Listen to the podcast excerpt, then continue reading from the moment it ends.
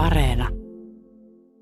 Se on vaikea kysymys, että miten sitä voisi ratkaista. No tietenkin varmaan se, että koulutetaan enemmän hoitajia. No emme nyt osaa sanoa, että kyllä sinne alalle minun mielestä niin paljon hakeutuukin ihmisiä, mutta että sitä me en ole perehtynyt, että koulutetaanko liian vähän hoitajia, jos se jatkuva pula on.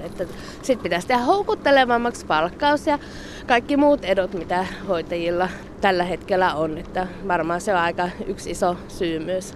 Miltä se tuntuu terveyspalvelujen käyttäjänä, että jatkuvasti on sitä pulaa niistä tekevistä käsipareista?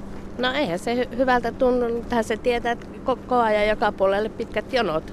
Että ei, ei pääse niin lähiterveyspalveluihin eikä sitten erikoissairaanhoitoonkaan. Että kaikkialla on pitkät jonot, että kyllä se sitten me asukkaat siinä kärsitään myös. Onko sulla viisasten kiveä siihen, miten hoitoalalla käsiparipula ratkaistaisi? No mulla on ainakin semmoinen tuntuma, että se palkkaus on se ja arvostus tällä hetkellä, mikä on se, että tota, ajaa hoitajia pois siltä alalta.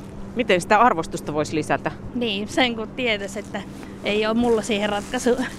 Miltä se tuntuu terveyspalvelujen käyttäjänä, että tätä on aika pitkään ollut jo tätä puhetta ja, ja sitä semmoista uhkakuvaa, että meiltä kerta kaikkiaan loppuu hoitajat?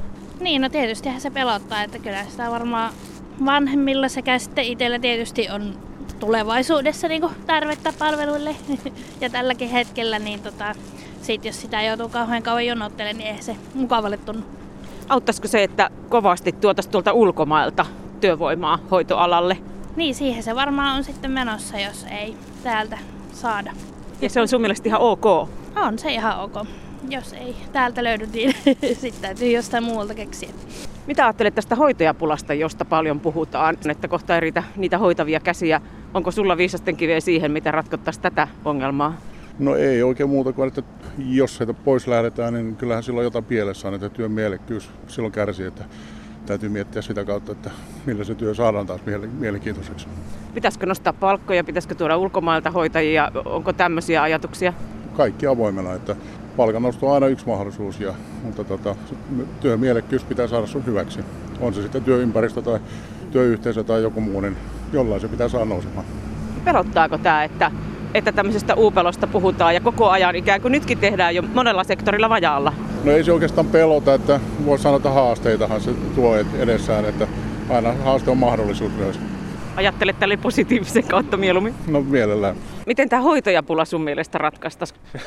No varmaan tuo se, että ainakin pitäisi arvostaa sitä enemmän sitä, että lähinnä, jos palakkaa saisi enemmän, niin sitten olisi varmaan enemmän työntekijöitäkin. Varmaan palakkaus on nyt varmaan se nopea, millä saa lisää työntekijöitä sinne. Miten ulkomaalaiset työntekijät? Heitäkin on Keski-Suomessa jo jonkun verran koulutettu ja ainakin yritetty niin sillä helpottaa tätä hoitajapulaa. Joo, kyllä minun puolesta saa, kunhan osaa hoitaa hommansa vaan, että ihan sama minkä maalla, niin että mistä tulee, mutta kunhan osaa hoitaa hommansa vaan.